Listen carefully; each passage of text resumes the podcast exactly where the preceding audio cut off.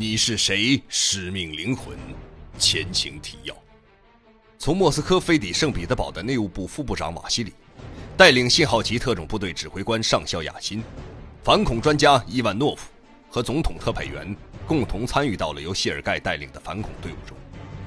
瓦西里作为在场的最高级别官员，带领众人利用现有的线索，对控制礼堂的恐怖分子进行着分析。就在大家讨论方案的时候，总统特派员突然接到了一通来自总统的电话。在接到总统于七点整发起进攻的命令之后，上校雅金与谢尔盖就使用化学武器进攻礼堂产生了分歧。就在瓦西里决定开始行动准备时，恐怖分子的来电打断了这一切。第二章十一，金融大亨。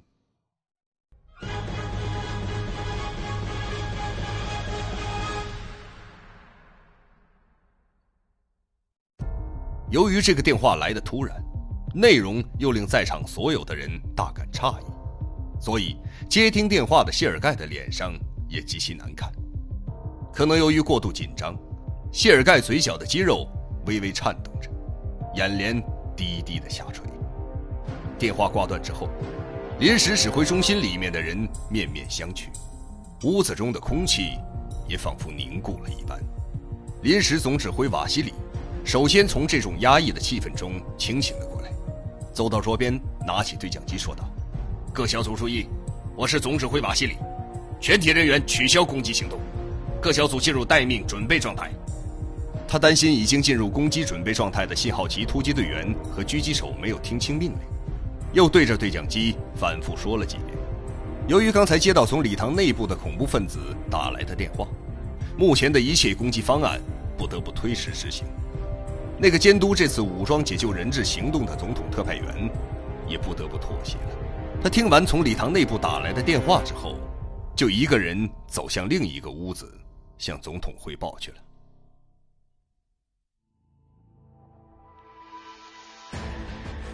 离奇失踪的货轮，那艘船到底是怎么失踪的？不可思议的力量，是我的时间变快了，还是他的时间变慢了？突如其来的变故，这座大礼堂。现在由我们接管了。不断传来的讯息，看来有人在里面给我们做内应。神秘人的身份到底是谁？灵狐，欢迎收听《你是谁？使命灵魂》第二章，作者王金，由徐淼播讲。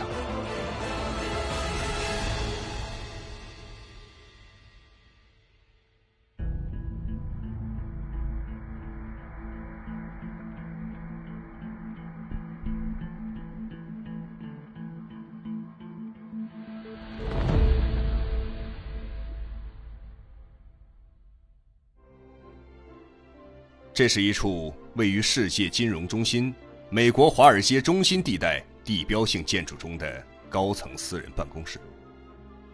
在这处寸土寸金的地带，能够拥有这么宽敞的办公室，已经说明了它的主人的身价和地位了。办公室的装潢和摆设，显然是经过了主人的精心设计。早晨明媚的阳光透过宽大的落地窗，洒满了屋子。酸枝木家具和暗色带有立体花纹的高档壁纸，在阳光的照射下显得格外有情调。落地窗两边摆放着用雕花巴西木做花架底座的两盆绿植，墙壁上挂着几幅镶嵌在高档木框中的画作，其中一幅画的内容取材于圣经，一位面容慈祥的圣母怀抱着一个婴儿，还有一幅。是反映十九世纪矿工生活题材的油画。在另外的几面墙壁上，还挂着一些风景和人物的油画。屋子正中宽大的老板台上，只摆有一部奶白色的仿古风格的电话机和一个做工精美的高档雪茄盒子。盒子的上面雕刻着农民正在农田中劳作的形象。老板台后面，是一张宽大的真皮老板椅。老板椅背后的墙壁上挂着一幅中等尺寸的镶嵌在高档红木框中的油画。油画中，一艘巨大的帆船正航行在暴风雨中。油画的上部描绘的天空阴云密布，浓重色彩的乌云使人看了格外压抑。油画的下半部分描绘的海水波涛汹涌，那艘正在其中航行的帆船仿佛随时都有倾覆的危险。落地窗旁站着一位头顶上头发已经很稀疏，只剩下少许银发、体态微微发福的男人。这男人穿着白底蓝色竖条纹的衬衫，配着一条西裤。此刻，这位男子正通过宽大的落地窗眺望远处，手中的古巴雪茄冒着袅袅的蓝烟，顺着他拿着雪茄的左手向上升腾着，仿佛一尊塑像一样一动不动。不知这个男人在窗前站了多久，他慢慢的转过身，向写字台后方的老板椅走过去。他在宽大舒适的真皮老板椅中坐下，双手扶着下巴，沉思了一会儿后，按下了老板台右上角的一个黑色按钮。大约两三分钟的样子，一个穿着深色高档西装、打着领带、大约四十多岁的中年人走进了这间办公室。总裁有何吩咐？穿着笔挺西装、打着领带的中年人对着这位坐在老板台后的人问道。大宗商品的行情走势如何了？除了新兴经济体中国的经济有些亮点之外，世界其他经济体走势持续低迷，主要大宗商品的走势持续疲软，一直处于阴跌态势。石油和金价以及大宗贵金属的行情也一直向下探底。那位刚走进办公室的人恭恭敬敬的向老板回答着。你认为这种走势还会持续多久？是否有反转的可能性呢？呃，世界各重要经济体的经济走势在可预期的将来没有任何触底反弹的迹象。世界主流的金融财团和研究预测的权威机构一致调低了主要大宗商品未来的走势价格。这人继续回答。这位金融大亨的脸上并没有流露出一丝一毫满意或失望的表情。他将即将燃尽的雪茄烟放到了与老板台相配套、矮一些的椭圆形办公桌上的烟灰缸中，将雪茄熄灭。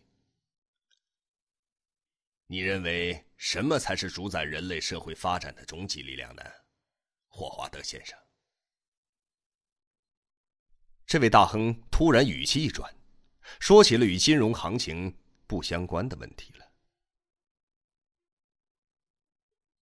这位看起来极为绅士的大亨，尽管说话所用的词汇彬彬有礼，但从语气和语调中丝毫听不出对他人的尊重和情感。这位被称作霍华德的先生，显然对于这位老板的问话摸不到头脑，木讷的站在宽大老板台的对面，不知所措。好像他的老板，并不介意他现在的迷茫表情，用方才刚刚熄灭雪茄的左手，指了指办公桌对面的真皮沙发，示意他坐下来。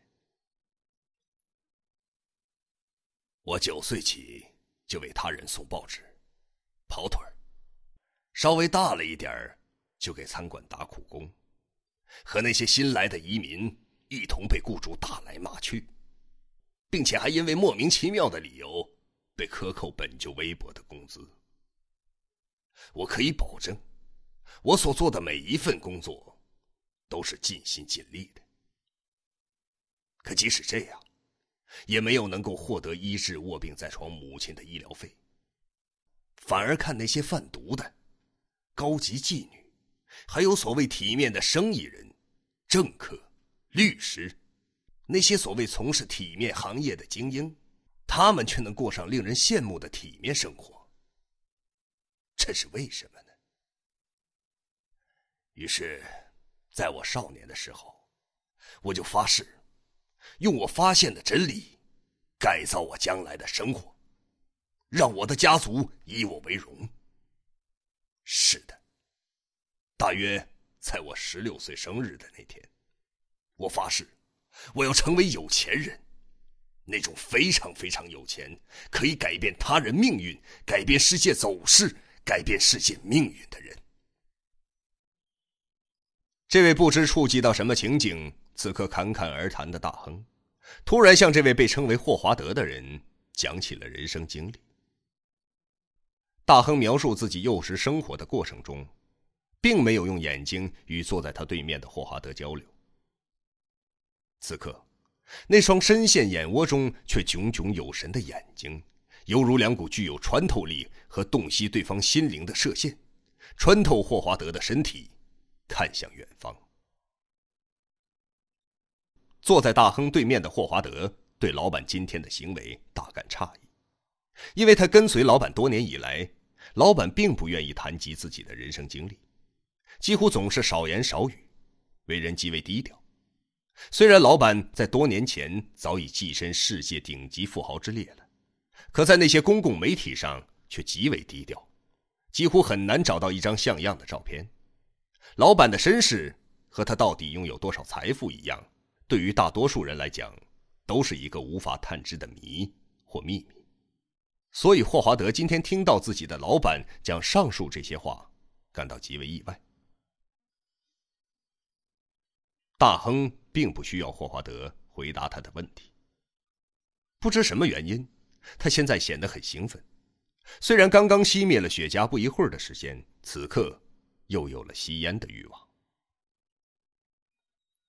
他将那个刻有精美浮雕的高级雪茄烟盒从桌上拿到了手里。轻轻触发盒子旁边的一个乳白色象牙按钮，雪茄烟盒发出一声清脆的声音，随即在一阵悠扬的古典音乐中缓缓打开了。烟盒中整齐的摆放着从古巴进口的高级雪茄烟，雪茄的下面是半透明的类似玻璃的材料，透过这种透明材质。可以看到一把精致的、镶有黄金和象牙装饰的转轮手枪，手枪的枪柄上刻有几个缩写的英文字母。大亨从雪茄烟盒中取出了一支雪茄烟，拿到手中并没有急于点燃，望着坐在对面的霍华德说道：“